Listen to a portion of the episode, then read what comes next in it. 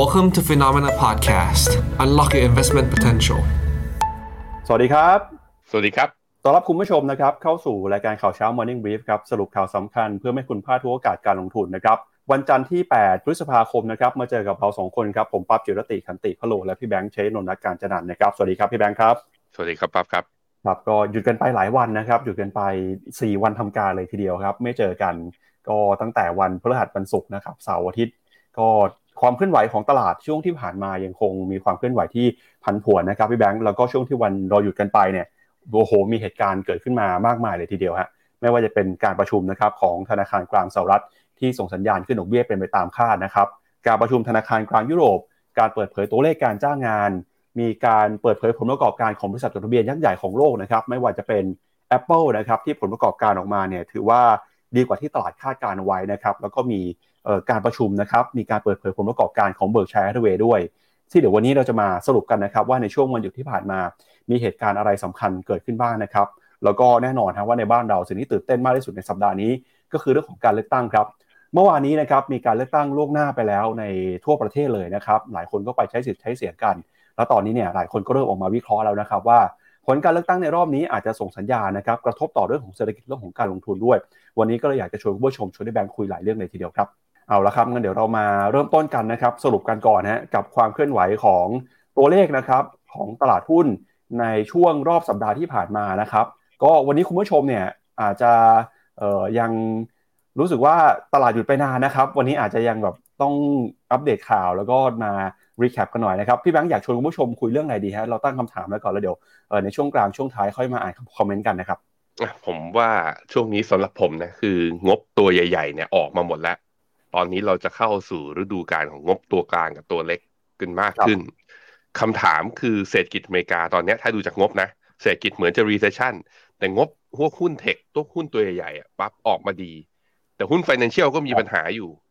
คุณว่าอเมริกาจะรอด recession ไหมเออ อยากรู้ คือจะเศรษฐกิจจะฟื้นเป็น K shape เป็น U shape เป็น V shape หรือไม่ฟื้น อืม เพราะนั้นเอาคำว่า recession คุณคิดว่าอเมริกาเข้า recession หรือเปล่าไหนใครลอง แบบว่ามีไอเดียอะไรลองคอมเมนต์กันเข้ามานะครับอะแล้วก็มาดูตัวเลขผลประกอบการกันหน่อยฮะว่าในช่วงสัปดาห์นี้สัปดาห์หน้าเนี่ยนะครับมีการประกาศงบอะไรกันบ้างนะครับ ก็เดี๋ยวพาคุณผู้ชมไปดูกันกับภาพนะครับ ตารางปฏิทินครับแผนที่การประกาศผลประกอบการของบริษัทจดทะเบียนนะครับในสัปดาห์นี้ครับจะมีหุ้นสำคัญนะครับที่มีการประกาศงบกันเนี่ยมีตั้งแต่นะครับหุ้นของ Airbnb มี Walt Disney นะครับแล้วก็มีหุ้นในกลุ่มพลังงานอย่าง Oxy ฮะหรือ Occidental Petroleum เนี่ยที่คุณปู่วอร์เรนบัฟเฟตนะครับมีการเข้าไปถือครองหุ้นอยู่นะครับ แล้วก็มีหุ้นของ JD.com ด้วยนะครับ ซึ่งเป็นหุ้นในกลุ่มเทคโนโลยีสัญชาติจีนนะครับ แล้วก็มีหุ้นอีกหลากหลายตัวนะครับ ที่ประกาศผลประกอบการออกมาช่วงนี้โตโยต้านะครับ ประกาศงบกันวันพุธนี้ด้วยครับ ไปดูต่อนะครับกับตัวเลขครับของตลาดหุ้นบ้างครับ ว่าในสัปดาห์ที่ผ่านมานะครับ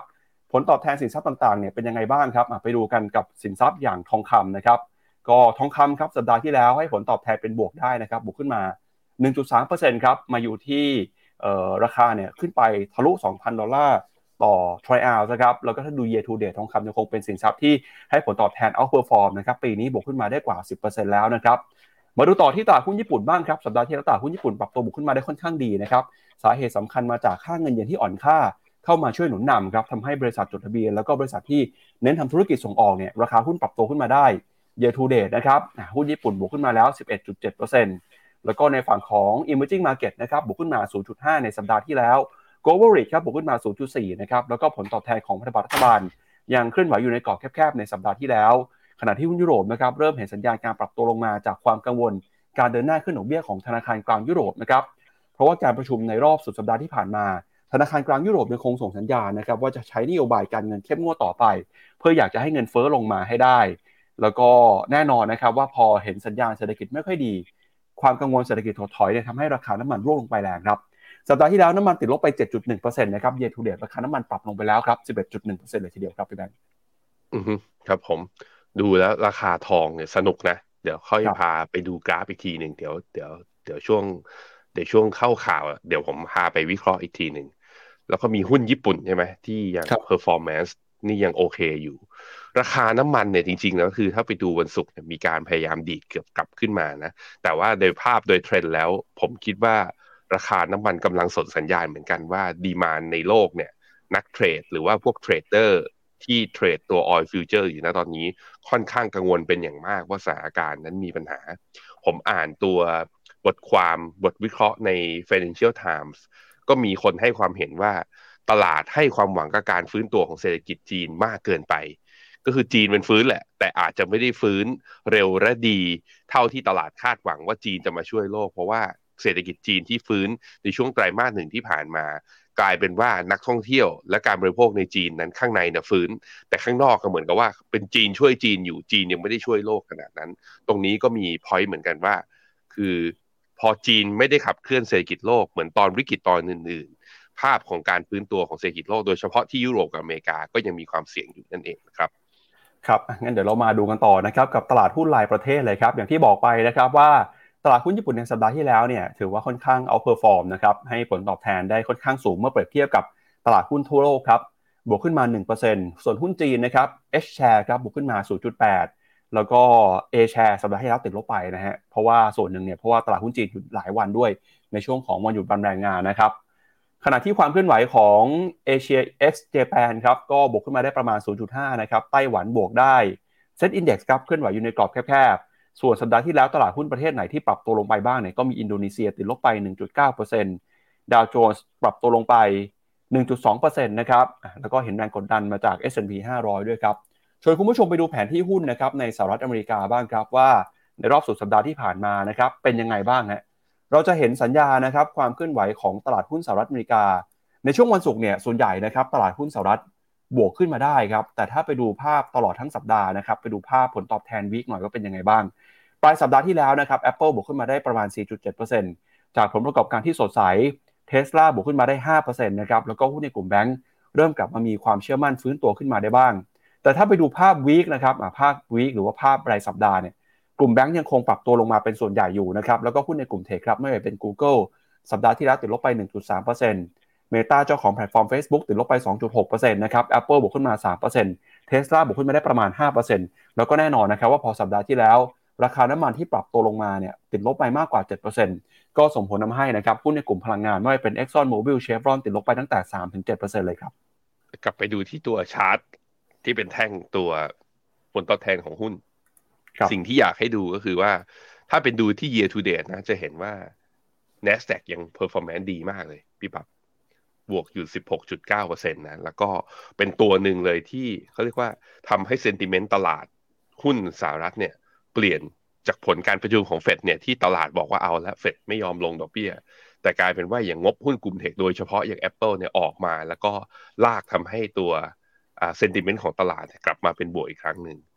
ผมยังมองอย่างนี้นะว่า ไม่ว่า recession เกิดไม่เกิดหุ้นเทคเนี่ย มันดูแล้วมีความทนทานความเสี่ยงหรือว่าความผันผวนได้ค่อนข้างดี ถึงถ้ามี recession มันก็คงย่อด้วยกันแหละ แต่ผมคิดว่าความ outperform ของหุ้น tech โดยเฉพาะในกลุ่มดัชนี NASDAQ เนี่ยก็เป็นอะไรที่น่าสนใจสำหรับการถือในพอร์ตนะครับ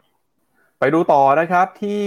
ราย sector บ้างอย่างที่เราบอกไปนะครับว่าสัปดาห์ที่แล้วกลุ่ม tech เนี่ยยังคงยืนได้ค่อนข้างดีนะครับบวกขึ้นมาประมาณ 0.6%ฮะ แล้วก็หุ้นในกลุ่มสถาบันการเงินนะครับเป็นกลุ่มที่ถือว่าค่อนข้าง underperform ครับติดลบไปมากกว่า 2.6%ครับถ้าดู year to date เนี่ยกลุ่มที่ยังติดลบอยู่ในปีนี้นะครับของตลาดหุ้นสหรัฐ ก็มีหุ้นในกลุ่ม healthcare กลุ่ม utilities นะครับแล้วก็กลุ่ม financial หรือว่ากลุ่มสถาบันการเงิน ที่ปรับตัวลงมาจากความกังวลนะครับเรื่องของเหตุการณ์สถานการณ์ bank run แบงก์ล้มนะฮะที่เกิดขึ้นอยู่ในช่วงนี้นะครับก็ตลาดยังกังวลนะว่ามีโอกาสที่ธนาคารพาณิชย์ของสหรัฐนะครับโดยเฉพาะธนาคารขนาดกลางขนาดเล็กเนี่ยจะมีความเสี่ยงเรื่องของการขาดสภาพคล่องครับอ พาไปดูตัวธนาคารก่อนเร็วๆ เพราะว่าไม่ได้อยู่ใน topic ที่เราจะคุยกันวันนี้ แต่ว่าก็เป็นอีกหนึ่งคือ เนื่องจากเราหยุดกันไปหลายวันนะประเด็นมันเยอะ ตัว KBW Regional Bank นะ มีการบวกขึ้นมาเมื่อวันศุกร์บวกมาประมาณ 4.68%อยู่ที่หน้าจอผมเนี่ย คราวนี้ถ้าดูอย่างนี้ให้มันดูบวกไม่เยอะนะ ผมพาไปดูหุ้นตัวนี้ West Bank Corp เป็นหุ้นตัวหนึ่งที่ถูกทิ้งลงมา แล้วก็บอกว่ามีความเสี่ยงจะกลายเป็น First Republic Bank รายต่อไป ดูการปรับตัวลงมานะ เมื่อวันอังคารลบ 27%วันพุธลบ 1.9 ไม่มีมีปัญหาอะไร พอเข้าวันพฤหัสปุ๊บลบอีก 50%แต่พอมาวันศุกร์ดีกลับมาครับ วันเดียวนะ บวก 81.7%แต่คือถ้าเทียบเป็นเปอร์เซนเทจเนี่ยบวกโหบวกเยอะ บวกเยอะเลย แต่ถ้าเทียบจากวันที่ SVB มีปัญหาตอนนั้นเขาอยู่ที่ 27 เหรียญตอนนี้ 5 เหรียญก็ยังถือว่าค่อนข้างต่ำอยู่ คำถามคือเกิดอะไรขึ้นทำไมพวก regional bank ถึงมีการดีดกลับขึ้นมา สาเหตุเป็นเพราะว่านักนักกลยุทธ์จาก JP Morgan เนี่ย มีการปรับประมาณการหุ้น regional bank บางตัว อย่างเช่นตัวชื่ออะไรนะ พี่ปับ๊บเอ่อ Westpac หรือเปล่าฮะ ไม่ได้แล้วเฮ้ยทำไมอยู่ดีผมจำไม่ได้ เดี๋ยวเดี๋ยวแป๊บนึง ผมขอหาก่อนนะ ผมขอหาก่อน คือเอาเอาเป็นว่ามีหุ้นอยู่สามตัวที่อยู่ในกลุ่มธนาคารที่ถูกเทขายในช่วงสัปดาห์ที่แล้ว นักวิเคราะห์จาก JP Morgan บอกว่าตลาดแพนิคเกินไป ตอนเนี้ยมัน under อ่ามัน under value สุดๆ ยังไงก็ควรจะดีดกลับขึ้นมา หุ้นตัวนั้นอะเจอแล้วเจอแล้ว Western Alliance อะไปดู Western Alliance ว่าเป็นยังไงบ้าง Western Alliance นี่ วันศุกร์ดีดกลับมา 49เปอร์เซ็นต์แหมดีดซะแรงเชียแล้วก็มี Comerica นี่ก็เป็น regional bank อีกที่หนึ่งนะ Comerica Incorporated บวกขึ้นมา 16เปอร์เซ็นต์เห็นไหมก็เลยเป็นสาเหตุที่เฮ้ยตลาดก็เลยมองว่าเฮ้ยเออ FDIC ก็อุ้มอยู่นี่สถานการณ์ถึงแม้ว่าจะมีปัญหา แต่ยังไงก็มีคนอุ้ม ไม่มีใครปล่อยให้แบงค์ล้มหรอกเดี๋ยวก็มีคนเข้ามาเข้าซื้อนี่แหละฮะก็เลยเป็นที่มาที่ว่ามีแรงซื้อขึ้นมา แต่ผมดูล่าสุดตอนนี้นะ Pack West Price ราคา after hour ยังบวกอยู่บวกอยู่สามเปอร์เซ็นอย่างคอมเมริก้าเนี่ยเอ่อราคาบวกอยู่ประมาณหนึ่งเปอร์เซ็นแล้วก็อีกตัวหนึ่งที่มีปัญหาหนักๆเลยคือตัว Western Alliance อีกตัวหนึ่งผมขอดูแป๊บหนึ่งฮะ Western Alliance ราคาบวกอยู่ 0.8%คือเช้านี้คือยังไม่ได้มีแรงเทขายกลับมา มันเซนติเมนต์แบบเนี้ย ผมคิดว่าจะเข้าข้างทางฝั่งตลาดหุ้นไทยนะ สัปดาห์นี้มีโอกาสแล้วก็เข้าสู่โค้งสุดท้ายก่อนการเลือกตั้งด้วย ผมว่าหุ้นไทยมีลุ้นรวมถึง sentiment เอเชียในภาพรวมเนี่ยมีลุ้นว่าจะเด้ง rebound ได้ครับครับไปดูต่อครับที่ค่าเงินหน่อยนะครับ สัปดาห์ที่แล้วเนี่ยตลาดกังวลกันกับแนวโน้มเศรษฐกิจของสหรัฐนะครับก็เลยส่งผลทำให้ดอลลาร์มีแรงเทขายมาด้วยครับดอลลาร์นะครับอ่อนค่าไปประมาณ 0.4%เมื่อเทียบกับค่าเงินในตะกร้านะครับแล้วเราก็จะเห็นว่ามีเงินหลายสกุลเลยครับที่แข็งค่าขึ้นมานะครับไม่ว่าจะเป็น Canadian dollar ค่าเงินเยนค่าเงินบาทนะครับก็ถือว่าแข็งค่าขึ้นมาด้วยช่วงนี้จะเห็นสัญญาณของค่าเงินบาทนี่แข็งค่านะครับเปรียบเทียบกับหลายสกุลเงินเลยครับทั้งสกุลเงินดอลลาร์แล้วก็สกุลเงินเยนนะฮะช่วงวันหยุดยาวที่ผ่านมาใครไปที่ญี่ปุ่นนี่ก็อาจจะได้ประโยชน์นะครับจากการที่เงินเยนอ่อนค่า ก็ซื้อสินค้าต่างๆ ได้มากขึ้นนะครับแต่อย่างที่พี่แบงค์บอกไปฮะในช่วงที่ผ่านมาเนี่ยเงินเยนคนไปเที่ยวเยอะจริงแต่ก็เห็นสัญญาณเงินเฟ้อนะครับของญี่ปุ่นราคาสินค้าอาจจะแพงขึ้นบ้างครับ ผมพามาดูเร็ว ตัวดาวโจนนะ ดิดขึ้นมาเมื่อวานศุกร์เนี่ยห้าร้อยก็คือบวกประมาณหนึ่งจุดหกเปอร์เซ็นแต่ NASDAQ เนี่ยบวกขึ้นมาตอนนี้กำลังชนไฮเดิมนะ ถ้าทะลุถ้าวันจันทร์เนี่ยสามารถทะลุและบวกผ่านตรงนี้ได้ แปลว่าทำนิวไฮของปี 2023 ภาพดูดีทีเดียว ผ่านได้ไม่ได้ก็คือแล้วแต่ตลาดแล้วนะฮะซึ่งดูแล้วมีโอกาส น่าสนใจคือวิสอินเด็กเนี่ยว่าวันพฤหัสมีการดีขึ้นไปเกิน 20 คืออาการเริ่มส่อแววไม่ดีแล้ว แล้วเมื่อวันศุกร์ที่ผ่านมาที่ดาวโจนส์ S&P NASDAQ เนี่ยกลับขึ้นมาบวกได้เนี่ย ตัววิสอินเด็กลงต่ำลงมาเลย อยู่ที่ 17.18 ก็คือดีลงมาก็แปลว่าตลาดเปิดรับความเสี่ยง risk on ค่าเงินดอลลาร์เป็นยังไงบ้าง ช่วง 3-4 วันทำการอยู่ที่ประมาณ 101.29 เอาจริง ๆ แทบไม่ได้เคลื่อนไหวไปทางไหนเลย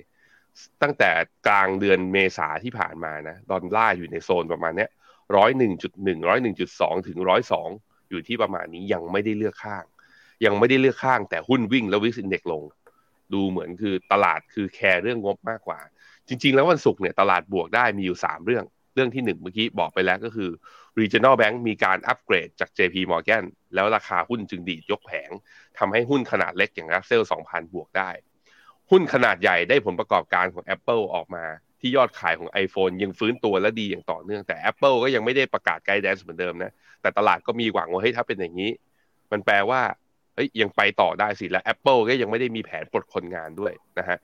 อย่างที่สามที่ตลาดคาดหวัง นั่นก็คืออ่าเป็นเรื่องของตัวไอ้แม่เป็นเป็นเรื่องปัจจัยบวกนะก็คือเป็นเรื่องของเซนติเมนต์เรื่องอ่าฝั่งตลาดแรงงาน ซึ่งวันนี้อยู่ในข่าวกันเดี๋ยวเราไปดูว่าตลาดแรงงานของอเมริกายังค่อนข้างตึงตัวใช้คำว่าแข็งแกร่งดีกว่า พอยังแข็งแกร่งอยู่ตลาดก็เลยมองว่าเฮ้ยถ้าเป็นอย่างนี้เฟดอาจจะอยากแบบว่า แบบว่า recession อาจจะเลี่ยงได้ไหม ถึงแม้ไม่ลดดอกเบี้ย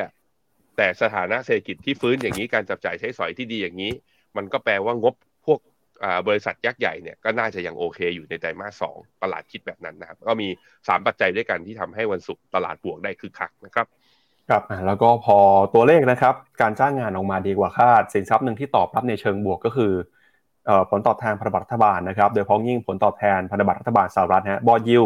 อายุ 10 ปีเนี่ยให้ผลตอบแทนปรับตัวบวกขึ้นมาในช่วงปลายสัปดาห์นะครับ ถ้าดูในรอบ 1 สัปดาห์เนี่ยจะเห็นว่า bond yield นะครับทั้งประเภท 10 ปีนะครับของสหรัฐปรับตัวบวกขึ้นมาได้ แล้วก็แต่ year to date ยังคงติดลบอยู่นะครับประมาณ 40 กว่า basis point ฮะช่วงนี้ก็ต้องจับตากับข้อมูลเศรษฐกิจนะครับที่ส่งผลต่อความผันผวนของตราสารหนี้ครับ ครับผม ตัว bond yield สองปีเนี่ยมีแรงขายดีขึ้นมานะ แต่ยังไม่พ้น4%อร์เซ็นอยู่ที่3.9นะตอนนี้ในขณะที่บอลยู10ปี ก็มีแรงขายเหมือนกันแต่ก็ดีขึ้นมาเบาๆครับ3.4จะเห็นว่าบอลยู2ปียังสูงกว่า10ปี inverted yield curve ยังเกิดอยู่ เพราะนั้นความเสี่ยงเรื่องการ recession นั้นก็ยังมีอยู่ด้วยเช่นเดียวกัน เมื่อกี้เราไปถามกันมานะก็มีหลายคนนะผมอ่านคอมเมนต์หน่อย คุณพิชิตบอกว่าไม่น่ารอด recession นะแต่ถึงถึงขั้นเละเลยหรือเปล่านี่แหละ ก็ยังต้องรอดูกันอยู่ คุณนำสมิธนะบอกว่า ว่าเข้าแล้วเริ่มจากกลุ่มแบงค์ที่ต้นทุนอย่างการเงินยังสูงขึ้นไปอีกสักช่วงหนึ่งนะฮะ แล้วก็มีคุณอ่านชื่อคุณชนดก็บอกว่ามีโอกาสที่จะ recession สูงอะคุณแซมซ่าก็บอกดูทรงแล้วก็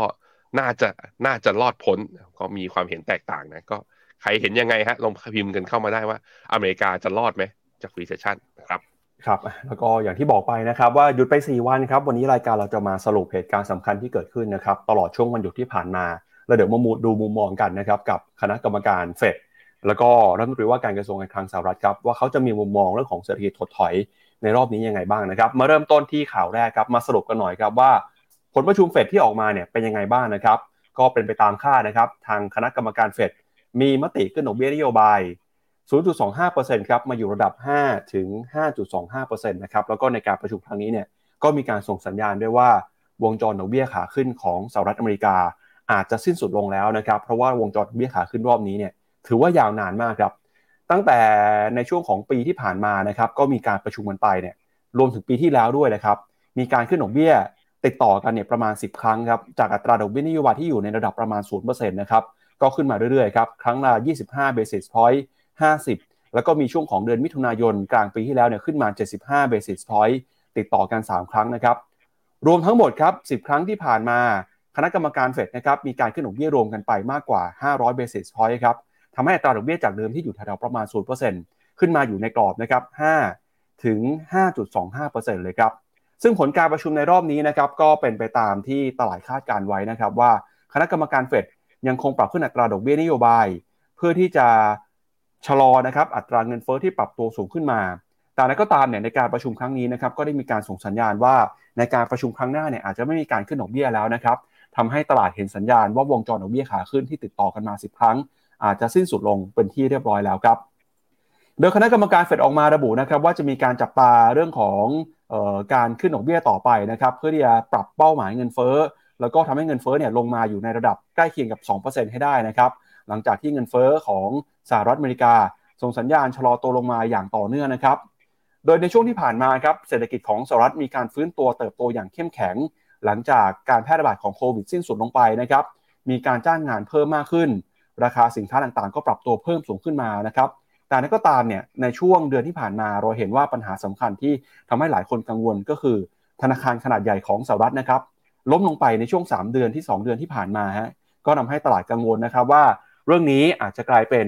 ปัญหาวิกฤตการทางการเงิน แล้วก็ลุกลามทำให้เศรษฐกิจของสหรัฐเข้าสู่ภาวะถดถอยได้นะครับ เพราะฉะนั้นเดี๋ยวเรามาสรุปกันหน่อยว่า ในแถลงการประชุมของเฟดนะครับเขาพูดถึงอะไรบ้างครับ โดยคณะกรรมการเฟดระบุนะครับว่ากิจกรรมทางเศรษฐกิจขยายตัวขึ้นมาเล็กน้อยในไตรมาสที่ 1 การจ้างงานยังอยู่ในทิศทางที่แข็งแกร่งนะครับแล้วก็ตราการว่างงานยังคงอยู่ในระดับต่ำเงินเฟ้อยังคงอยู่ในระดับสูงครับแปลว่าอะไรแปลว่าตอนนี้เศรษฐกิจแข็งแกร่ง แต่เงินเฟ้อยังอยู่สูงนะครับโดยธนาคารสหรัฐมองนะครับว่า ตอนนี้เนี่ยระบบธนาคารพาณิชย์มีความแข็งแกร่งแล้วก็มีความยืดหยุ่น โดยภาวะตึงตัวด้านสินเชื่อต่อภาคธุรกิจนะครับยังคงเกิดขึ้น ก็อาจจะส่งผลต่อกิจกรรมทางเศรษฐกิจ การจ้างงานแล้วก็เงินเฟ้อนะครับ ซึ่งคณะกรรมการ FOMC ยังคงให้ความสำคัญกับเรื่องของเงินเฟ้อนะครับเป็นอย่างมากเลยฮะแล้วก็พยายามจะหาแนวทางนะครับที่จะทำให้เกิดการจ้างงานอย่างเต็มประสิทธิภาพ อัตราเงินเฟ้อลงมาใกล้เป้าหมายที่ 2%ในระยะยาวนะครับ เพราะฉะนั้นเนี่ยเพื่อให้เงินเฟ้อลงมา คณะกรรมการเฟดก็เลยบอกว่าจะต้องมีการขึ้นดอกเบี้ยในครั้งที่ผ่านมานะครับแล้วก็จะประเมินผลลัพธ์ที่เกิดขึ้นต่อทิศทางการเติบโตของเศรษฐกิจนะครับอย่างไรก็ตามครับการขึ้นดอกเบี้ยในรอบนี้เนี่ยคณะกรรมการเฟดบอกว่าจะใช้เวลาในการประเมินนะครับผลของการใช้นโยบายการเงิน ซึ่งหลายคนก็มองว่าการที่เฟดพูดแบบนี้อาจจะเป็นการส่งสัญญาณยุติ นโยบายวงจรดอกเบี้ยขาขึ้น แต่ขณะเดียวกันนะครับเฟดก็บอกด้วยกันออเหมือนกันว่า จะยังคงจับตาสถานการณ์อย่างใกล้ชิด แล้วก็จะมีการใช้นโยบายการเงินที่จำเป็นนะครับเพื่อให้เงินเฟ้อกลับเข้าสู่เป้าหมาย 2%ให้ได้ ก็ทำให้ตลาดเองเริ่มมีความไม่แน่ใจนะครับว่าการส่งสัญญาณหยุดขึ้นดอกเบี้ยเนี่ยแต่ถ้าเงินเฟ้อยังไม่ลงสุดท้ายแล้วเฟดอาจจะมีการขึ้นดอกเบี้ยเพิ่มเติมหรือเปล่าแล้วเดี๋ยวใจพี่แบงค์ไปดูกันนะครับว่าใน Fed Watch 2ตอนนี้ตลาดให้น้ำหนักว่าครั้งนี้จะเป็นครั้งสุดท้ายแล้วจริงหรือเปล่านะครับ นอกจากนี้นะครับ คุณจรมพาเวลยังบอกด้วยนะครับว่าเงินเฟ้อเนี่ย ยังคงอยู่สูงเกินไปนะครับ เพราะฉะนั้นก็จะจับตาตัวเลขเศรษฐกิจอย่างใกล้ชิดนะครับ แล้วก็บอกว่าสถานการณ์นะครับในภาคการเงินยังไม่เห็นสัญญาณที่น่ากังวลนะครับ ระบบธนาคารสหรัฐยังคงมีความยืดหยุ่น แล้วก็การที่ JP Morgan ครับเข้ามาซื้อกิจการของ First Republic เนี่ยก็มองเป็นเรื่องที่ดีนะครับ แต่คุณโจมพาวเวลก็บอกว่า ไม่ต้องการให้ธนาคารขนาดใหญ่นะครับเข้ามาซื้อกิจการจนธนาคารมีขนาดใหญ่มากเกินไป แล้วก็เรื่องของเพดานนี่นะครับคุณโจมพาวเวลก็บอกว่ายังคงมีความเสี่ยงนะครับถ้าหากว่า ยังไม่สามารถบรรลุข้อตกลงของเพดานี่ได้ อาจจะกลายเป็นความเสี่ยงครั้งใหม่นะครับที่เกิดขึ้นต่อเศรษฐกิจสหรัฐด้วย การจ้างงานยังแข็งแกร่งนะครับแล้วก็ตอนนี้ครับเศรษฐกิจยังคงถือว่าเติบโตได้ดีครับ อันนี้ก็เป็นมุมมองสรุปจากการประชุมเฟดในรอบที่ผ่านมาครับพี่แบงค์ครับผมมีช่วงหนึ่งที่นักข่าวนะ ถาม ถามคุณโจลงพอเวลว่า มีโอกาสไหมที่ปีนี้เนี่ยเฟดหรือว่าคณะกรรมการ FOMC เนี่ยจะลดดอกเบี้ยเขาตอบอย่างนี้ no ใส่หน้าด้วยคือ ตอบแบบไม่มีเยื่อใยเลย ตอบแบบไม่มีเยื่อใย แล้วจากตรงนั้นแหละทำให้วินาทีนั้นนะตลาดก็มีการเขาเรียกว่าเริ่มเทขายออกมาเอา้าไม่ลดดอกเบี้ย ก็แปลว่าหุ้นก็ยังมีปัญหาอยู่สิ ก็ยังลงอยู่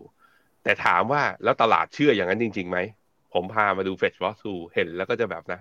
เอาอีกแล้ว ลมปากคุณชลมโพเวลตลาดไม่ยอมเชื่อนะ ตอนนี้ที่เท่าไหร่นะปั๊บห้าจุดสองห้าใช่ไหมครับนี่ห้าจุดสองห้า การประชุมครั้งถัดไปคือวันที่สิบสี่เดือนมิถุนา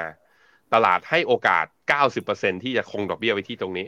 แล้วอีกประมาณ 10%เนี่ย คิดว่าจะขึ้นอีกประมาณ 0.25 คือคำพูดของคุณเจอร์โรมโฮเวลเป็นปลายเปิดพี่ปับ๊บเป็นปลายเปิดคือ เขาถอดความเอ็กซ์ซีฟและความกังวลเรื่องเงินเฟอ้อออกไป แต่ก็บอกว่าขึ้นอยู่กับข้อมูล ข้อมูลชุดใหม่ออกมาเนี่ย อาจจะขึ้นก็ได้ อาจจะคงก็ได้ แต่พูดชัดเลยว่ายังไงก็ไม่ลง เพราะฉะนั้นตลาดก็เลยอะมีคนสมมติร้อยคนเนี่ยประมาณสิบคนคิดว่าอาจจะขึ้นอีกยี่สิบห้าเบสิสพอยต์แต่มาดูฮะการประชุมครั้งต่อไปคือ พอเข้าครึ่งปีหลังการประชุมครั้งแรกคือวันที่ยี่สิบหกกรกฎาโอกาสที่จะคงดอกเบี้ยเหลือห้าสิบหกนะจากเก้าสิบเหลือห้าสิบหกจะขึ้นเออหรือว่าจะอยู่ที่อ่าห้าจุดสองห้าเนี่ยเหลือแค่ห้าจุดหกเปอร์เซ็นต์เอาถามว่าแล้วมันหายไปไหนตั้งเกือบเกือบสี่สิบเปอร์เซ็นต์มาอยู่ที่ตรงนี้นี่ มาอยู่ที่สี่จุดเจ็ดห้าถึงห้าเปอร์เซ็นก็คือตลาดเชื่อว่าเข้าครึ่งปีหลังนั้นร้อยคนนะมีสี่สิบคน คาดว่าเฟดจะเริ่มลดดอกเบี้ย แล้วเดือนเก้าเดือนเก้าก็คือหลังการประชุมแจ็คสันโฮนะวันที่ยี่สิบจะมีการประชุมอีกครั้งหนึ่ง ตลาดให้โอกาสถึงเจ็ดสิบห้าเปอร์เซ็นพี่ปับ๊บที่ดอกเบี้ยหรือเฟดฟันเรทจะอยู่ต่ำกว่าระดับที่เราอยู่ณตอนนี้คือห้า เห็นไหมเจอลมโพเวลพูดว่าโน จะไม่ลดดอกเบี้ย แต่ตลาดบอกว่าอีกสองครั้งข้างหน้าเดี๋ยวเฟดก็ต้องลดดอกเบี้ยอยู่ดี แล้วงบไอ้พวกหุ้นเทคก็วิ่งขึ้นมาคือคัก แล้วถ้าตลาดเชื่อว่าดอกเบี้ยเป็นขาลง พวกหุ้นเทคที่วิ่งลงมาเพราะดอกเบี้ยขึ้น แล้วถ้าดอกเบี้ยลงมาแล้วหุ้นเทคจะไม่วิ่งขึ้นเหรอ ตลาดเลยคิดแบบนั้น เพราะฉะนั้นคือตลาดเริ่มเห็นต่างนะ ตลาดเริ่มเห็นต่างว่าเออมีแนวโน้มค่อนข้างสูงทีเดียว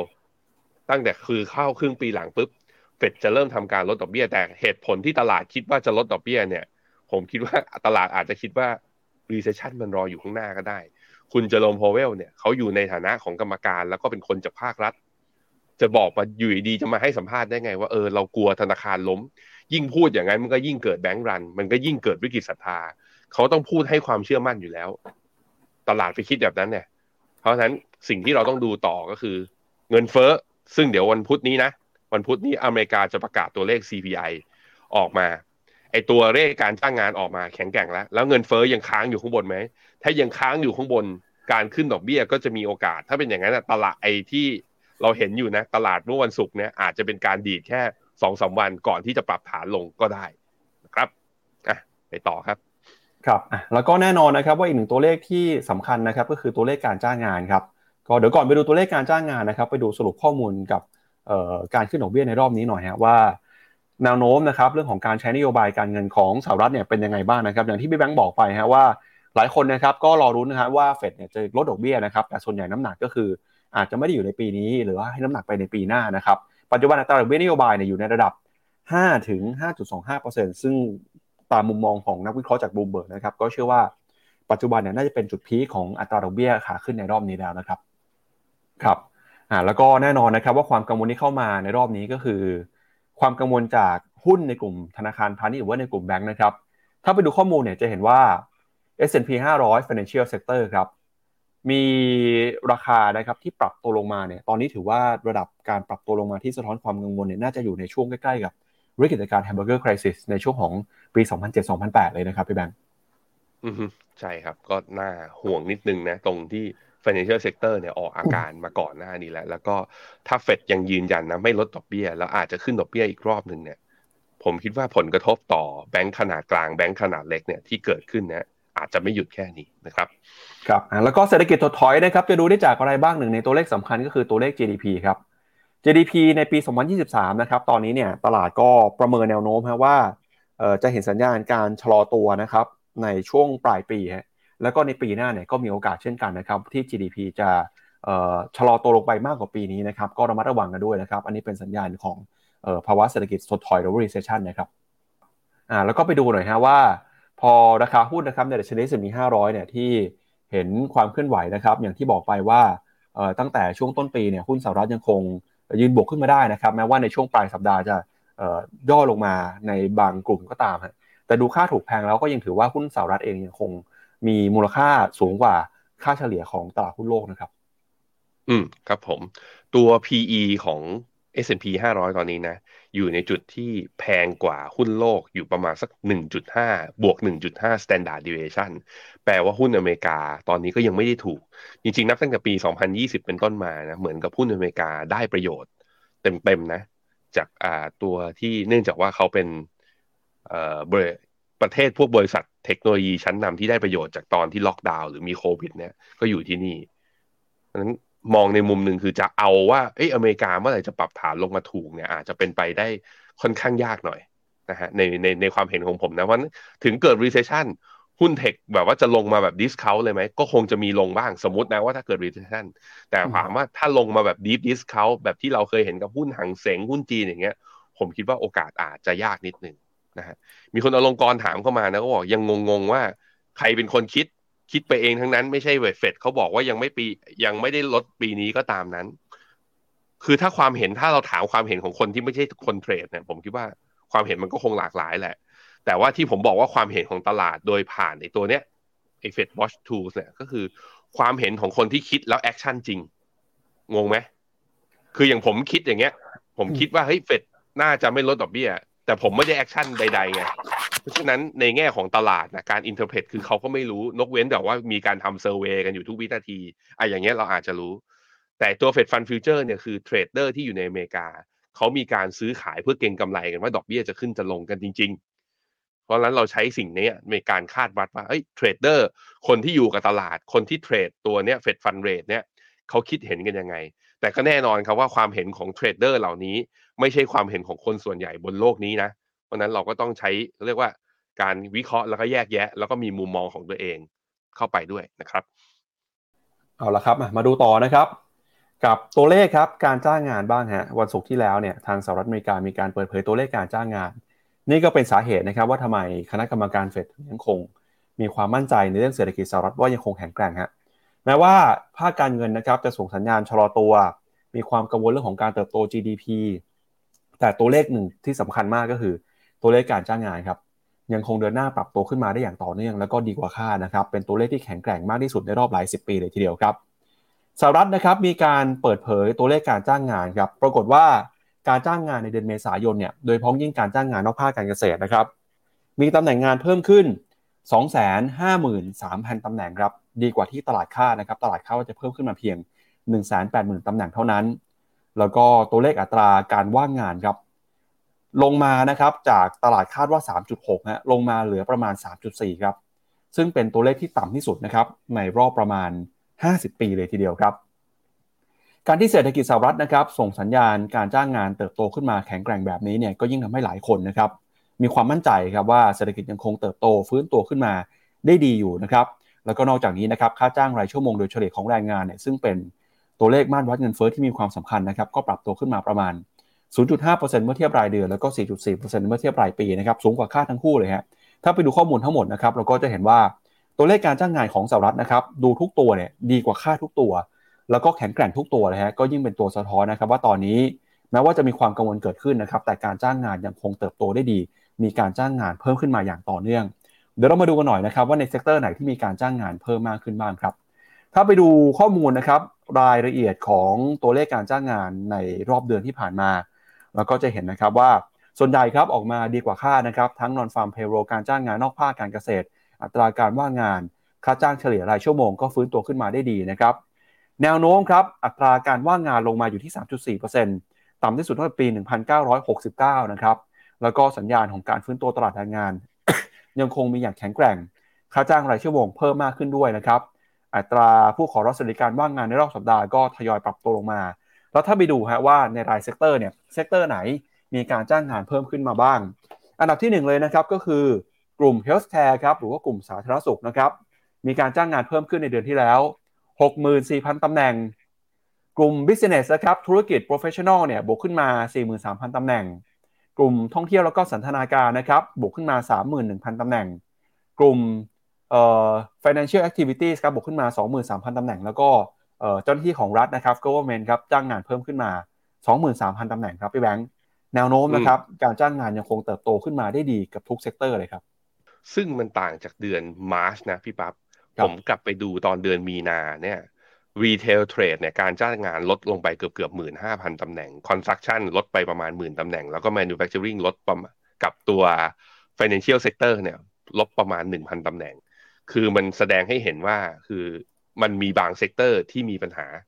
ณตอนนั้นนะณตอนนั้นนะแต่พอมาเข้าเดือน April เนี่ยเป็นกลายเป็นว่าการจ้างงานนั้นกลับมาบวกกันหมดเลยรีเทลเนี่ยหายไปหายไปหมื่นห้ากลับมาประมาณเจ็ดพันเจ็ด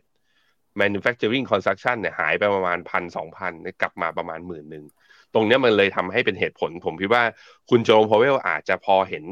ชุดข้อมูลเบื้องต้นในการประชุมหรือว่าเฟดอาจจะเห็นอยู่ก็ว่าเฮ้ยการจ้างงานยังแข็งแกร่งแบบนี้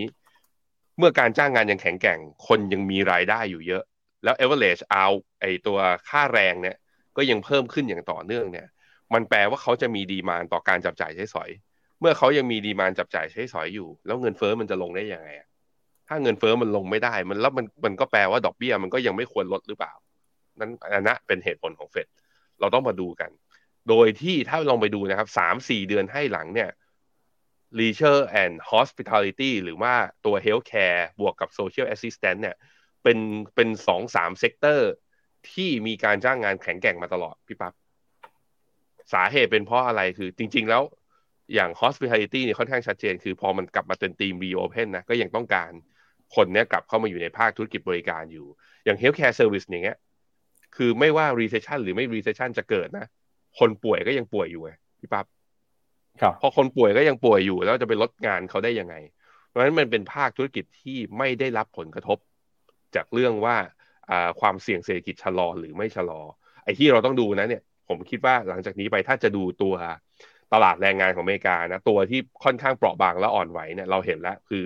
financial activities เนี่ยก็คือพวก financial sector มาดูกันว่าจะรอดไหม การจ้างงานในเดือนถัดไปไปดู non farm payroll เนี่ย construction manufacturing transportation พวกเนี้ยก็คือหุ้นกลุ่ม cyclical บริษัทที่เป็นพวกวัฏจักรเนี่ยเศรษฐกิจชะลอแล้วชะลอด้วยพวกเนี้ยถ้ามีการปลดคนงานลงมา ผมคิดว่าก็จะเริ่มเห็นตัวตลาดแรงงานนั้น เริ่มจะเบาบางลง เมื่อตลาดเบาบางลง เงินเฟ้อมีแนวโน้มอ่อนลง เมื่อนั้นแหละเราถึงจะเห็นสัญญาณว่าเฟดอาจจะส่งสัญญาณในการลดดอกเบี้ยซึ่งตอนนี้ยังไม่ใช่นะครับ ครับอย่างไรก็ตามครับอาจจะมีอีกหนึ่งปัจจัยเร่งนะครับทำให้เศรษฐกิจของสหรัฐออกมาแย่กว่าคาดก็ได้ครับเรื่องที่หลายคนกังวลกันก็คือเรื่องของเนี่ยแหละฮะคุณเจเน็ตเยเลนก็ออกมาพูดนะครับ ก็คือเรื่องความเสี่ยงเพดานหนี้สาธารณะครับคุณเจเน็ตเยเลนนะครับออกมาเตือนครับถึงมหันตภัยทางการเงินหรือว่าหายนะทางเศรษฐกิจนะครับ หลังจากที่สภาคองเกรสเนี่ยกำลังอยู่ในช่วงของการหารือนะครับ แล้วก็มีความขัดแย้งกันด้วยครับ คุณเจเน็ตเยเล่นนะครับนั่นคือว่าการกระทรวงการคลังเตือนให้ทุกฝ่ายตอนนี้เตรียมพร้อมรับมือกับหายนะทางเศรษฐกิจ แล้วก็ภาคการเงินนะครับของทั้งประเทศเลยฮะถ้าหากว่าประธานธิบดีโจไบเดนนะครับแล้วก็สภาคองเกรส ไม่สามารถบรรลุข้อตกลง ในการเพิ่มเพดานหนี้ได้ เพื่อรัฐบาลเนี่ยมีเงินในการใช้จ่ายต่อไป ซึ่งสัปดาห์ก่อนหน้านะครับคุณเจเดตจะเล่นเตือนว่าเส้นตายเนี่ยอาจจะมาเร็วถึงวันที่ 1 มิถุนายนเลยนะครับ โดยระบุนะครับคุณเจเดตจะเล่นออกมาเตือนเมื่อวานนี้ครับบอกว่าในช่วงต้นเดือนมิถุนายนเนี่ยคือช่วงที่ตอนนี้สหรัฐอเมริกาจะไม่มีเงินสดเหลือแล้วนะครับ แต่ก็บอกว่ายังคงมีความไม่แน่นอนอยู่มาก เกี่ยวกับเรื่องที่เงินในคลังจะหมดลงไป เพราะฉะนั้นนะครับตอนนี้กระทรวงการคลังได้มีการดำเนินมาตรการขั้นพิเศษ เพื่อรัฐบาลมีเงินชำระหนี้ต่อไป แม้ว่าหลังรัฐบาลจะมีเพดานการกู้ยืมเงินของประเทศนะครับตอนนี้เพดานการกู้ยืมแตะไปที่ 31.4 ล้านล้านดอลลาร์ตั้งแต่เมื่อเดือนมกราคมแล้วเนี่ยแต่ก็ย้ำนะครับว่า ความสามารถที่จะแก้ไขปัญหานี้เนี่ยกำลังจะได้รับผลกระทบนะครับแล้วก็เพดานหนี้เนี่ยกำลังจะมีปัญหาเงินสดก็ลดลงไปเรื่อยๆครับแล้วก็ตอนนี้จะถึงวันที่สหรัฐไม่สามารถจ่ายบินหรือว่าจ่ายหนี้ได้ตามกำหนดที่วางไว้แล้วนะครับ เพราะฉะนั้นก็อยากจะให้สภาคองเกรสทำเนียบขาวนะครับรีบมีการหาโดยกันเพื่อแก้ไขปัญหาแล้วก็เลี่ยงนะครับ ไม่ให้เกิดหายนะทางเศรษฐกิจอย่างที่คุณเจเน็ตจะเล่นกังวลครับครับ ซึ่งการที่ การผิดนัดชำระหนี้นะครับจะส่งผลหลายเรื่องฮะไม่ว่าจะเป็นเรื่องของเศรษฐกิจชะลอตัว ตลาดหุ้นนะครับอาจจะปรับตัวลงไปด้วยนะครับ อันนี้ก็เป็นความเสี่ยงที่ต้องดูกันในช่วงเดือนนี้แล้วก็ต้นเดือนหน้าครับพี่แบงค์ไปดูข้อมูลเพิ่มเติมกันต่อนะครับ ว่าในสุดสัปดาห์ที่แล้วครับไม่ได้มีแค่ธนาคารกลางของสหรัฐอย่างเดียวครับ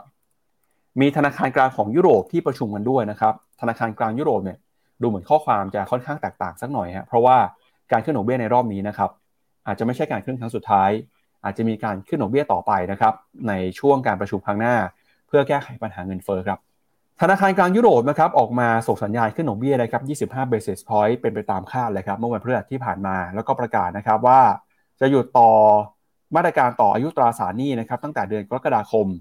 โดย ECB นะครับซึ่งเป็นคนที่ดูแลนโยบายการเงินของประเทศในสมาชิกยูโรโซน 20 ประเทศเนี่ย ก็บอกนะครับมีการขึ้นดอกเบี้ย แล้วก็จะขึ้นดอกเบี้ยต่อไปนะครับโดยปัจจุบันอัตราดอกเบี้ยอยู่ที่ระดับ 3.75%ครับแล้วก็มีการขึ้นดอกเบี้ยมาตั้งแต่เดือนกรกฎาคมของปีที่แล้วนะครับซึ่งเป็นช่วงที่มีการขึ้นดอกเบี้ย อย่างร้อนแรงมากที่สุดเป็นประวัติการ โดยตลาดมั่นใจนะครับว่าธนาคารกลางยุโรปจะยังคงขึ้นดอกเบี้ยต่อไป เนื่องจากเงินเฟอ้อของยุโรปยังคงปรับตัวเพิ่มขึ้นมาอย่างต่อเนื่องครับการขึ้นดอกเบี้ยครั้งนี้นะครับเป็นการขึ้นดอกเบี้ยเนี่ยตลาดที่ลดลงมาจาก 3 ครั้งก่อนหน้าที่ขึ้น 50 basis point ตอนนี้ขึ้นมาเหลือ 25 นะครับ แต่นั้นก็ตาม คณะกรรมการ ECB ก็บอกนะครับว่าจะยังคงให้ความสำคัญกับตัวเลขเศรษฐกิจ วิเคราะห์ข้อมูลนะครับแล้วก็ประเมินตัวเลขเงินเฟ้อนะครับเพื่อให้มั่นใจว่าเศรษฐกิจของยุโรปเนี่ยจะคงมีเสถียรภาพแล้วก็เติบโตต่อไปได้ในระยะยาวครับ ก็เฟดขึ้นดอกเบี้ยแล้ว ECB ขึ้นดอกเบี้ยแล้ว ผมคุ้นๆว่าสัปดาห์นี้เหมือนใน G7 น่าจะมีอีก อะ BOE BOE ครับ อะมี BOE จะขึ้นไหมผมก็คิดว่าขึ้น ทุกคนก็ยังมองมุ่งเป้าหมายไปที่เงินเฟ้อเป็นสำคัญส่วนเรื่องเศรษฐกิจชะลอเนี่ยหรือว่าไอความเสี่ยงอย่างที่ยุโรปเศรษฐกิจมีความมีโอกาสที่จะถดถอยเนี่ยต้องบอกว่า popularity อยู่ดีก็ลดลงไปนะทุกคนคำว่าอยู่ดีก็ลดลงไปก็คือ เหมือนเศรษฐกิจถึงแม้ว่าราคาต้นทุนพลังงานจะสูงมากขึ้น แต่ว่าคล้ายๆ กับประชาชนก็เริ่มปรับตัวได้ แล้วก็ทำแล้วก็พวกบริษัทจดทะเบียน แล้วก็บริษัทที่ list อยู่ข้างในดัชนีต่างๆของยุโรปเนี่ยกลายเป็นว่าก็มีการปรับตัวฟื้นขึ้นมาในแง่ของ index ด้วย พาไปดูกราฟของหุ้นยุโรปกันแป๊บหนึ่งฮะมาที่หน้าจอผมนะฮะก็จะเห็นว่าอย่างเงี้ย Euro Stoxx ห้าสิบพอวันศุกร์เนี่ยทางฝั่งดาวโจนส์บวกได้นะก็บวกมาได้หนึ่งจุดสองห้าเปอร์เซ็นต์Euro Stoxx บวกหกร้อยก็บวกมาประมาณได้ประมาณสักหนึ่งเปอร์เซ็นต์แต่ว่าก็ต้องบอกว่าบวกแบบเสียวๆนะ เพราะว่า high เดิมตรงเนี้ยนี่คือ all time high ซึ่งมันเคยพยายามที่จะทะลุผ่านมาแล้วเมื่อตอนปี 2021 แล้วก็ไม่ได้ แล้วก็มาเนี่ยฮะปี 2023 นี้อีกครั้งหนึ่งนั้นถ้าผ่านไม่ได้ในกราฟของ weekly chart เนี่ย จะเป็น double top หรือเปล่า double top คือมาชนต้านสองที แล้วถ้าไปไม่ได้เนี่ยก็จะอาจจะมีโอกาสปรับฐานแรง คือในเชิงสัญญาณทางเทคนิคต้องระวัง แต่ในเชิงตัวเลขเศรษฐกิจที่ออกมา ผมคิดว่าด้วยความที่ตลาดแรงงานยังโอเคอยู่ทางฝั่ง ECB แล้วแล้วก็เป้าหมายเงินเฟอ้อที่ยังขึ้นดอกเบี้ยต่ออย่างนี้เนี่ย แล้วก็ ปัญหาของธนาคารในยุโรป เราเจอแค่ประเด็นของเครดิตสวิสธนาคารอื่นเนี่ยยังไม่เจอด้วย เพราะฉะนั้นคือส่วนต่างดอกเบี้ยที่สูงมากขึ้นอย่างเงี้ยก็อาจจะเป็นประโยชน์กับหุ้นกลุ่ม Financial ข้างในนั้น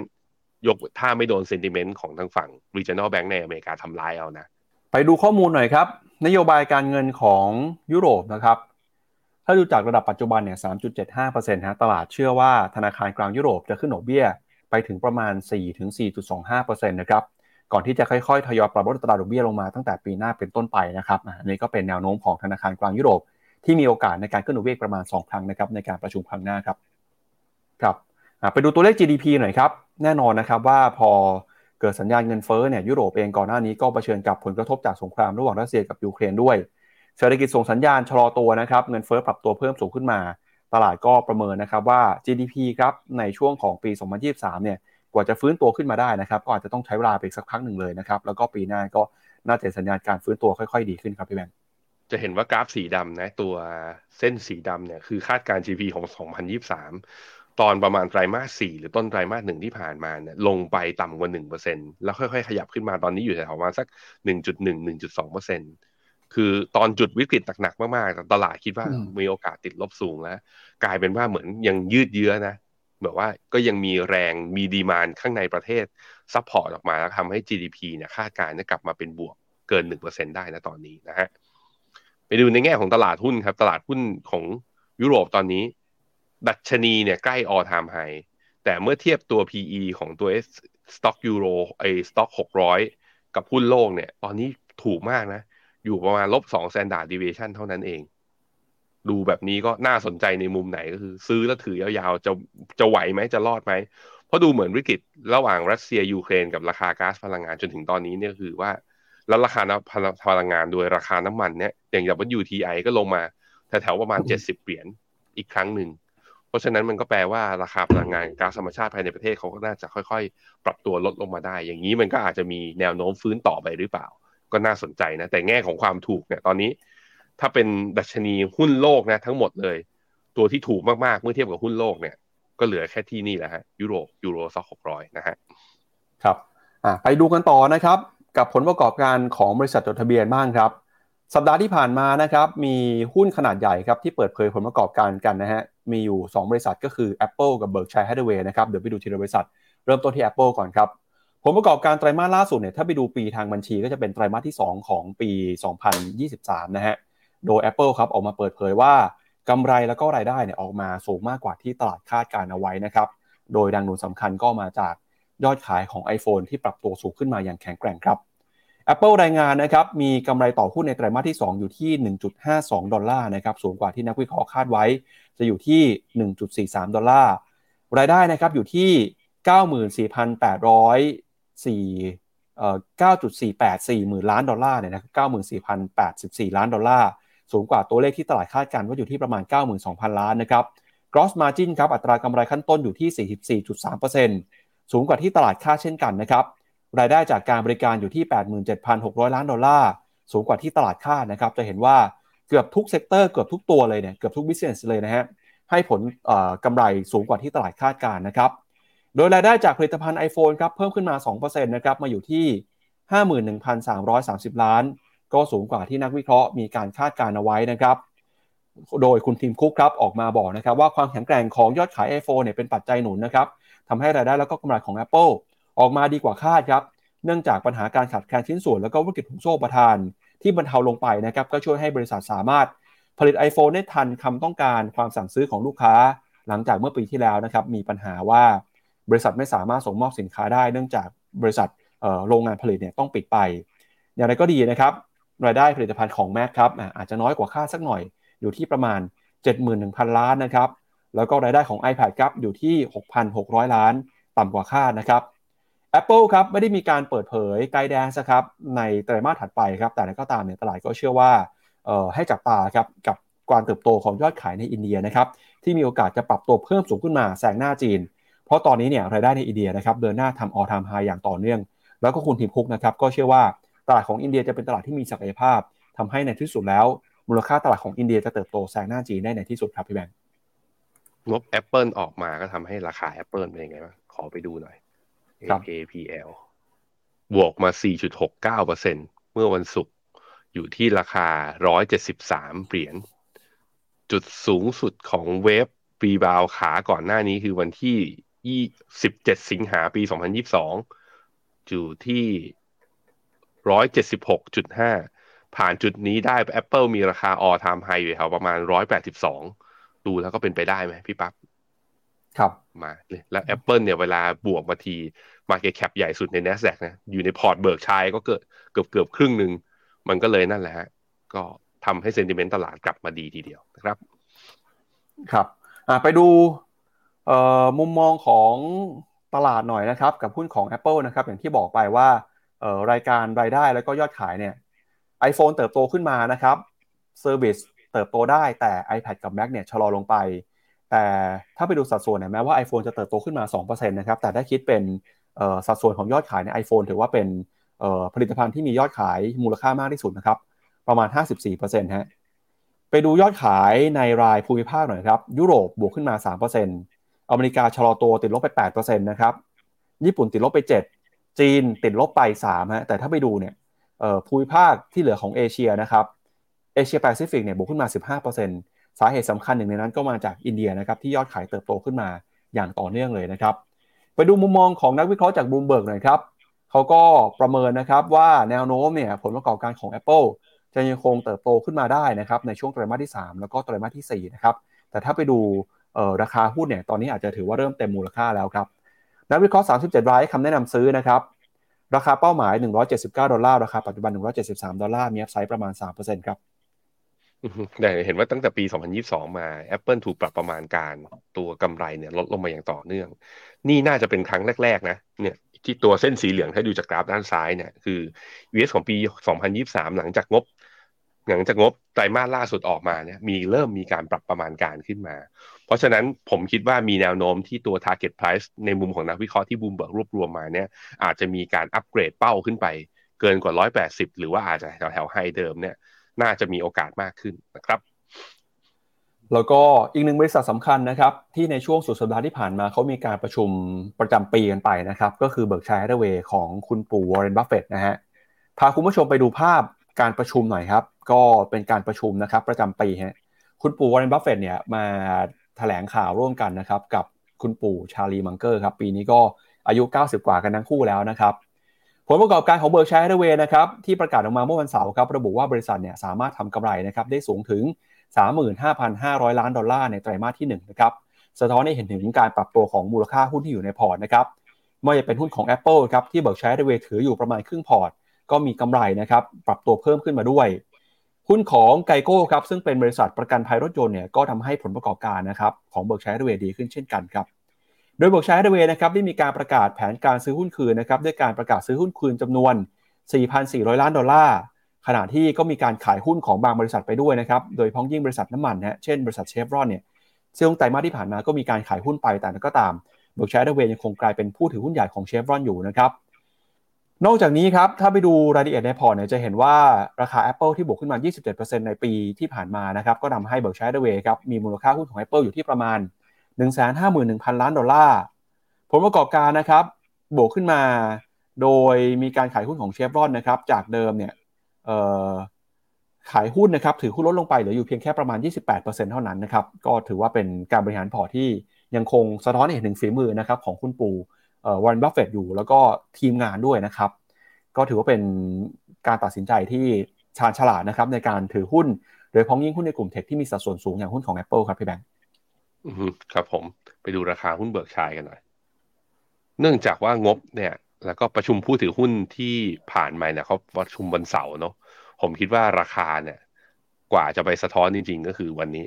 ราคา after hour ยังไม่เปิดยังไม่เปิดของของ Berkshire ยังไม่เห็น ถ้าดูจริงๆ แล้ว Berkshire เนี่ยถ้าไปอยู่ใน S&P 500 มันอยู่ในหมวด financial ใช่ไหมพี่ปั๊บครับใช่ครับ ซึ่งถ้าไปอยู่ในหมวด financial เนี่ยก็ต้องบอกว่า ดูอาจจะโดน sentiment ของ financial ทำร้ายหน่อย ก็เลยทำให้นะครับจากจุดสูงสุดของตัวราคาเขานะ อันนี้คือ class B นะ เมื่อวันที่มีนาอ่า29 มีนา 2022 ตอนนั้นอยู่ 360 ตอนนี้อยู่ 323 ก็แปลว่า ห่างจากจุดสูงสุดอยู่ประมาณ กี่เปอร์เซ็นต์เนี่ย11เอ็ดเปอร์เซ็นต์ยังมีโอกาสไปต่อคือถ้า Apple วิ่งอะยังไง Berkshire ก็วิ่งด้วยแน่นอนนะครับเขาเกือบครึ่งหนึ่งเนี่ยของพอร์ตนะฮะครับไปดูพอร์ตของ Berkshire ให้ด้วยหน่อยฮะมูลค่าพอร์ตปัจจุบันนะครับอยู่ที่ประมาณ 3 4 0 0 0 0 ล้านเหรียญนะครับโดยครึ่งหนึ่งของพอร์ตเนี่ยก็เป็นหุ้นของ Apple ฮะมีสัดส่วนประมาณ 46%ของทั้งพอร์ตนะครับมูลค่าก็ประมาณครึ่งหนึ่งเลยครับ1 5 0 0 0 0 ล้านเหรียญนะครับพี่แบงค์อันดับที่ 2 คือ Bank of America ครับ8.4% อันดับที่ 3 คือ Coca-Cola นะครับ 7.5%ครับมีคำมีคำแบบว่ามีคำคมช่วงหนึ่งในการประชุมพูดถึงหุ้นนะ คุณชาร์ลีมังเกอร์ใช้คำว่า diworsify มันก็คือเล่นคำจากคำว่า diversify นี่คุณจาวิสเขาบอกมาเขาบอกว่า เราอาจจะสอนกันผิดเรื่องการกระจายความเสี่ยงก็คือนั่นแหละ คุณชาร์ลี มังเกอร์บอกว่า คือกระจายเนี่ยโอกาสได้หุ้นดีมันก็มีแต่บางคุณจะได้หุ้นเลวเข้ามาด้วย แล้วมันอาจจะสะท้อนสถานะของพอร์ตของ Berkshire นะตอนนี้ที่ถือ Apple เกือบเกือบประมาณครึ่งหนึ่งของพอร์ตคือ คุณอ่าคุณปู่มังก็อ่าคุณปู่ชาร์ลีอะเขากำลังจะบอกว่า ถ้าคุณเจอหุ้นตัวที่ดีอยู่แล้วอะแล้วคุณจะไปคิดเรื่องการกระจายทำไม คุณก็ใส่มันเข้าไปเลยอยู่ดูอย่าง Berkshire ดิเงินสดตั้งเยอะตั้งแยะแต่ไม่ให้บอกว่าเงินตั้งเยอะตั้งแยะ แต่ไปกระจุกอยู่ในการ เพราะว่าเขาเชื่อว่า Apple เป็นบริษัทที่เหนือกว่าบริษัทอื่น ๆ อันนั้นคือความคิดของเขาผมคิดว่าก็ต้องมาดูแหละ ก็ต้องมาดูด้วยกันนะครับ อะไปดูต่อนะครับ มุมมองของนักวิเคราะห์บ้างครับ ตอนนี้เนี่ยมองเอ่อแนวโน้มของ Berkshire Hathaway เป็นยังไงนะครับ ก็จะเห็นนะว่าเอ่อปัจจุบันเนี่ยนักวิเคราะห์นะครับ ส่วนใหญ่ที่แสดงความเห็นนะครับ ยังคงให้ความแนะนำถือฮะอัพไซด์อยู่ที่ประมาณ 11%จากราคาปัจจุบันนะครับ มาไปดูแนวโน้มรายได้เลยครับพี่แบงค์ กับผมรายได้เนี่ยไตรมาสสองไตรมาสสามนะ ตลาดก็คาดการณ์ว่าจะอยู่แถวๆนี้ทรงๆ อยู่แถวนี้ไม่ได้ขยับเพิ่มขึ้น แต่ถ้าเทียบเป็นรายเรียกว่าเทียบแบบว่าเป็น year on year เนี่ย ก็จะเห็นว่าสูงกว่าปี 2023อะปี 2022นะครับอะไปดูกำไรฮะอะหมดแล้วนะครับพี่แบงค์อะไม่มีแล้ว โอเคครับผมก็เมื่อสักครู่นี้พี่แบงค์เปิดชาร์ตของ Apple แล้วใช่ไหมครับ ใช่ครับ เรียบร้อยแล้วครับอะก็ ราคา Apple จะเป็นตัวสะท้อนนะครับแนวโน้มความเคลื่อนไหวของพอร์ต Berkshire Hathaway ด้วยนะครับก็เดี๋ยวชวนแบงค์อ่านคอมเมนต์ของคุณผู้ชมกันหน่อยฮะก่อนที่ไปดูประเด็นเรื่องการเลือกตั้งบ้างนะครับ อืมครับผมส่วนแล้วถามว่าปู่เขาใช้เทคนิคหรือเปล่า คือถ้าดูจากการถือยาวของ Apple แล้วผมคิดว่าปู่เขาไม่ได้ใช้นะ เพราะว่าลงมาแกก็ถือขึ้นมาแกก็ยังถืออยู่เขาบอกว่า นี่คุณจาวิทเขาบอกว่าชีวิตยืนยาวเพราะปู่บอกว่า อยากตื่นขึ้นมาอ่านงบหุ้นที่รักทุกวัน สองปู่ยังเดินไหวอยู่จริงๆโหผมเห็นสองคนเป็นแรงบันดาลใจของนักลงทุนอีกหลาย ๆ คนเลยนะ เก่งจริง ๆ คุณกุ๊กไก่บอกว่าเฟดบอกว่าโหตลาดแรงงานแข็งแกร่งแบบนี้ เดือนมิถุนาขึ้นอีก 25 basis point ชัวนะก็เป็นอีกหนึ่งความเห็นนะครับ คุณนัจรุนบอกว่า แต่เด็กอินเทอร์เนี่ย ฝึกงานหายากมากนะ อันนี้หมายถึงในอเมริกาใช่ไหมแต่ถ้าในไทยเนี่ย ถ้าในไทยผมคิดว่าไม่ได้ยากขนาดนั้นก็พอจะหาได้อยู่ ปฏิพานบอกว่าถ้าคุณแบงค์ไม่ล้มเดี๋ยวคุณแบงค์นี่หมายถึงผมเหรอหรือยังไงอาจเห็นดอกเบี้ยที่หกจุดสองห้าแน่ๆ ปีหน้าแล้วไอ้แล้วก็ปีหน้าลดดอกแน่นอน อืม จริง ๆ เห็นด้วยว่าถ้า SVB หรือว่าไอ้ธุรกิจไอ้ regional bank เนี่ยไม่ได้มีปัญหานะ ผมคิดว่าสปีดของการขึ้นดอกเบี้ยของเฟดอาจจะเร็วกว่าที่เราเห็น อาจจะเร็วกว่าที่เราเห็นตอนนี้ ตอนนี้อาจจะอยู่แถว5.25หรือ5.5ไปแล้วก็ได้นะครับ ก็แน่นอนแหละมันก็ตามสถานการณ์สิ่งไหนเกิดขึ้นก็ต้องปรับตัวตามกันไปนะครับอะไปข่าวสุดท้ายกันพี่ปั๊บครับ พาคุณผู้ชมไปดูกันนะครับ กับประเด็นเรื่องของการเลือกตั้งครับในยะต่อเศรษฐกิจไทยนะครับ แล้วก็รวมไปถึงเอ่อซีนารีโอหรือว่าฉากทัศน์นะครับที่จะเกิดขึ้นหลังจากการเลือกตั้งในรอบนี้ เป็นมุมมองที่น่าสนใจนะครับจาก SCB EIC นะครับโดยทาง SCB EAC ครับออกมาเปิดเผยนะครับมุมมองที่มีต่อ การเลือกตั้งที่กำลังจะเกิดขึ้นวันที่ 14 พฤษภาคมนี้นะครับ เมื่อวานนี้เนี่ยมีการเลือกตั้งล่วงหน้าไปแล้ว คุณผู้ชมไปใช้สิทธิเลือกตั้งล่วงหน้ากันใครที่ไปใช้สิทธิเลือกตั้งล่วงหน้ากันแล้วพิมพ์เข้ามาเล่าบรรยากาศให้ฟังหน่อย ไม่ต้องบอกว่าเลือกใครนะครับ แต่บอกว่าบรรยากาศเป็นยังไงบ้างฮะคือคักแค่ไหนนะครับ SCB EAC ครับบอกว่าการเลือกตั้งในปี 2023 นี้เนี่ยนะครับจะเห็นฉากทัศน์ในการจัดตั้งรัฐบาลใหม่ แล้วก็จะเป็นนัยยะที่สำคัญนะครับต่ออการ ใช้จ่ายงบประมาณของภาครัฐด้วยนะครับ โดยการเลือกตั้งแล้วก็การเปลี่ยนผ่านรัฐบาลครับเขาเชื่อว่าจะไม่ส่งผลกระทบในด้านลบต่อเศรษฐกิจไทย ใน3ไตรมาสแรกของปี 2023 เนื่องจากพรบงบประมาณประจำปีพุทธศักราช 2566 เนี่ยจะครอบคลุมการเบิกจ่ายงบประมาณของภาครัฐ จนถึงสิ้นไตรมาสที่ 3 ของปี 2023 ครับแล้วก็จะทำให้หน่วยงานของภาครัฐดำเนินการตามนโยบายโครงการต่างๆ ที่มีการกำหนดเวลาได้เป็นปกติ แล้วก็ยังมีนะครับเรื่องของการเรื่องรัดการเบิกจ่ายงบประมาณ แล้วก็เรื่องของการนำเข้ากระบวนการต่างๆที่พิจารณามาก่อนการยุบสภาไปแล้วนะครับ นอกจากนี้เนี่ยเศรษฐกิจไทยก็ยังได้รับแนวโน้มนะครับจากเม็ดเงินที่หมุนเวียนในช่วงของการเลือกตั้ง อย่างไรก็ตามครับผลกระทบจากการเลือกตั้งเนี่ยเขามองว่าจะเริ่มเห็นชัดเจนมากขึ้นนะครับในช่วงไตรมาสที่ 4 ของปีนี้ครับเนื่องจากความไม่แน่นอนของระยะเวลา ในการพิจารณาครับอนุมัติพรบงบประมาณประจำปี ในปีงบประมาณ 2024 เนี่ยจะส่งผลต่อเม็ดเงิน การเติบโตทางเศรษฐกิจนะครับ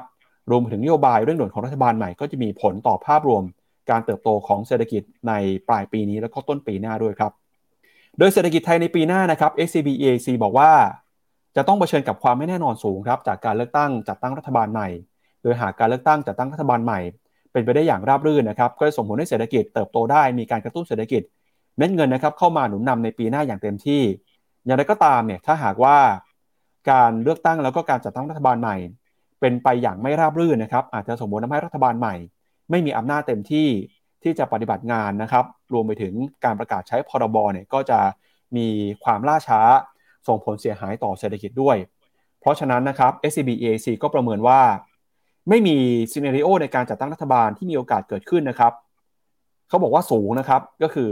สูงถึง 50%เลยทีเดียวฮะ โดย scenario นะครับกรณีที่ฝ่ายเสรีนิยมจัดตั้งรัฐบาล แล้วก็กรณีที่รัฐบาลผสม 2 ฝ่าย กับกรณีที่รัฐบาลอนุรักษ์นิยมเป็นเสียงข้างน้อยเนี่ยทั้ง3 scenario นี้ครับจะมีโอกาสเกิดขึ้นในระดับปานกลางใกล้เคียงกันมาก ส่วนอีก2 scenario นะครับก็คือฝ่ายอนุรักษ์นิยมจัดตั้งรัฐบาล แล้วก็นายกรัฐมนตรีเนี่ยนอกบัญชีรายชื่อเนี่ยก็มีโอกาสเกิดขึ้นอยู่บ้างนะครับ โดยเขามองว่าถ้าเกิดเหตุการณ์การขัดแย้งไม่สามารถจัดตั้งรัฐบาลได้นำไปสู่ การประท้วงนะครับ การประท้วงก็มีโอกาสเกิดขึ้นด้วยเช่นกันนะครับ ก็เป็น scenario ต่างๆ ที่ทาง SCB EIC เขาประเมินไว้นะฮะเดี๋ยวเราไปดูหน่อยว่าเขามอง scenario เป็นยังไงบ้างนะครับ เรื่องนี้ถือว่าน่าสนใจมากนะครับ ที่เขาแบ่ง scenario เป็นทั้งหมดเอ่อห้า scenario ครับพี่แบงค์หนึ่งนะครับเขาบอกว่าฝ่ายเสรีนิยมครับจัดตั้งรัฐบาลได้ โดยได้เสียงข้างมากนะครับ ของสสคือสูงกว่า 250 เนี่ย แล้วก็จะมีการรวมตัวกับพรรคการเมืองที่ไม่ได้แสดงจุดยืนชัดเจนนะครับ แต่ก็ยินดีจะเข้าร่วมรัฐบาล ประกอบกับอาจจะได้เสียงสวบางส่วนทำให้มีคะแนนเสียงเกิน 375 เสียง สามารถจัดตั้งรัฐบาลประกาศใช้พรบงบประมาณได้นะครับล่าช้าแต่จะไม่มากครับกรณีนี้เนี่ยก็จะทำให้เศรษฐกิจนะครับเติบโตในระดับปานกลาง เกิดผลดีต่อเศรษฐกิจไทยซีนารีโอที่2ครับเป็นรัฐบาลผสม 2 ฝ่ายนะครับคือฝ่ายเสรีนิยมได้คะแนนมากเกิน 250 เสียง แต่ก็ไม่มากพอที่จะจัดตั้งรัฐบาลได้ ต้องมีการจับมือนะครับกับฝ่ายนนิยมครับทำให้ จะต้องมีการจัดสรรตำแหน่งต่อรองตำแหน่งรัฐมนตรีกัน ก็จัดตั้งรัฐบาลผสมนะครับ แต่กรณีนี้เนี่ยแม้รัฐบาลเออจะมีเสียงสนับสนุนจากสสสว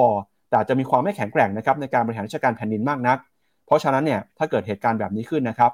ก็จะมีโอกาสที่เศรษฐกิจยังคงมีความไม่แน่นอนอยู่ แต่ก็ยังคงมองนะครับว่าจะเป็นผลดีต่อเศรษฐกิจอยู่ โดยปัจจัยสำคัญเลยก็คือความรวดเร็วในการจัดตั้งรัฐบาลนะครับ แล้วก็การตอบรับต่อคะแนนเสียงของประชาชนครับ แล้วก็ กรณีที่3นะครับคือกรณีที่รัฐบาลอนุรักษ์นิยม ได้คะแนนเสียงข้างน้อย เสรีนิยมนะครับได้คะแนนเสียงข้างมากสูงกว่า 250 เสียงเนี่ยแล้วก็พรรคที่เป็นฝ่ายนักนิยมนะครับไม่แสดงจุดยืนแต่เข้าร่วมรัฐบาลด้วยเนี่ยก็จะทำให้คะแนนเสียงรวมกันเกินกว่า 375 เสียง แต่สามารถจัดตั้งรัฐบาลได้นะครับ กรณีนี้รัฐบาลมีความเปราะบาง แล้วก็มีโอกาสเกิดเหตุการณ์ลบในหลายเรื่องนะครับโดยพ้องยิ่งการประกาศใช้พรบงบประมาณที่ล่าช้า หรือว่าไม่สามารถออกไป เเลือกนายกได้นะครับทำให้มีความเสี่ยงรัฐมนตรีเนี่ยนายกถูกอภิปรายไม่ไว้วางใจ ก็อาจจะทำให้มีปัญหามีความขัดแย้งทางการเมือง ถึงขั้นเกิดการชุมนุมนะครับ กรณีนี้อาจจะเกิดเหตุการณ์ที่เป็นผลเสียต่อเศรษฐกิจไทย แล้วก็กรณีที่4นะครับอนุรักษ์นิยมจัดตั้งรัฐบาลได้ก็กรณีที่5เขาบอกว่านายรัฐมนตรีนอกบัญชีรายชื่อนะครับอันนี้ก็เป็นปัจจัยที่ทาง ECB เนี่ยเขาเอ่อ SCB EIC นะครับออกมาสรุปกันครับพี่แบงค์แล้วไม่มีแบบว่า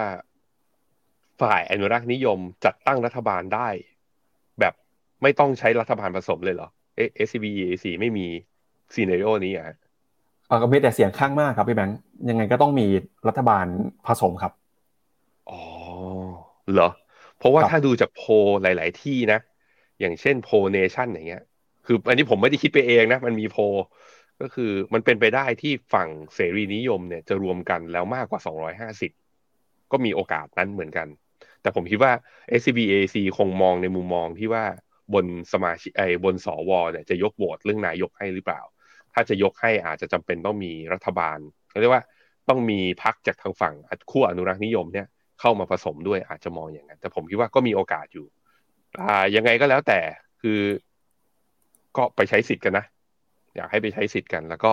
ถ้าอยากวิเคราะห์ถ้าในมุม อันนี้เป็นอันอันที่ SCB EAC วิเคราะห์เนี่ย อันนี้เป็นมุมมองต่อเศรษฐกิจ ส่วนมุมมองต่อการลงทุนเนี่ย จะเป็นยังไงเนี่ย ผมคิดว่ามา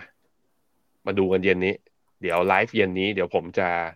อย่างน้อยๆมีพี่ยงแล้ว ส่วนคุณเจษเนี่ยไม่แน่ใจ เดี๋ยวไปเตาะๆมาว่าให้แกมาด้วย แล้วเรามาวิเคราะห์กันว่า ในมุมของการลงทุนเนี่ย เราจะทำยังไง เพราะนี่คือโค้งสุดท้ายแล้วก็สถิติในอดีตมันบอกมาแล้วว่า ลงทุนก่อนการเลือกตั้งเนี่ย โอกาสกำไรมากกว่า แต่จะไปกำไรที่ตัวไหนกันเดี๋ยวเรามาดูกัน ครับครับปิดท้ายการชวนที่แบงค์ไปดูภาพตลาดหุ้นไทยนะครับ ช่วงสัปดาห์ที่ผ่านมาหุ้นไทยก็ถูกแรงเทขายออกมานะครับ เกิดขึ้นมีความน่ากังวลนะครับเหมือนพี่แบงค์จะหลุดไปในเอ่อ YouTube นะครับ อย่างนั้นเดี๋ยวติดคุณผู้ชมไว้ก่อนแล้วกันครับ ก็ยังไงคืนนี้เนี่ยนะครับเดี๋ยวมาดูรายการของพี่แบงค์นะครับ ในรายการฟิโนเมนาไลฟ์พี่แบงค์กลับมาแล้วนะครับ ครับอยู่ดีอยู่ดีมันหลุดออกไปอะมาดูตลาดชวนหุ้นไทยครับแล้วนะผมเคยบอกไปแล้ว ถ้าตามกันมาตลอดเพ ราะฉะนั้นติดตามรายการกันอย่างต่อเนื่องด้วยว่าหุ้นไทยเนี่ยมีโอกาสลงมาทดสอบโลเดิมแถวตอนวันที่ 14 มีนา ซึ่งลงมาแล้ว แล้วลงมาหลุดด้วยเมื่อวันพุธที่เราเปิดตลาดมาเนี่ย วันพุธลงไปถึงร้อยห้าหนึ่งพันห้าร้อยเจ็ดแล้วก็เริ่มมีแรงซื้อกลับมา ดูจากสถานการณ์ผมมองอย่างนี้เลยฟันธง Mr. Messenger ฟันธงไม่ว่าหุ้นโลกจะเป็นยังไงก็แล้วแต่สัปดาห์นี้หุ้นไทยจะบวก ชอบใคร เลือกใครให้ซื้อตัวนั้น หมายถึงหุ้นนะ ไม่ได้หมายถึง ไม่ได้หมายถึงพรรค ชอบหุ้นตัวไหนเล็งหุ้นตัวไหนอยู่แล้ว ผมคิดว่ามีโอกาสที่หุ้นตัวที่คุณเล็งอยู่นะ ถ้าผลประกอบการมันโอเค คุณดูมาแล้วกำไรดีอย่างต่อเนื่อง หรือกราฟทรงมันสวยแล้ว ผมคิดว่ามีโอกาส มีโอกาสที่จะอะเข้าข้างเราบ้างแล้วเพราะว่าลงมาทดสอบโลเดิม ได้แท่งเขียวแท่งสวยด้วย เลือกตั้งรออยู่ข้างหน้าอะไปหา โอกาสในการลงทุนกันนะครับ ส่วนผมยังไงคืนนี้ครับผมนั้นซื้อบอกไปเลยบอกแย้มๆว่าผมซื้อ IMF ไปแล้วอ๋อ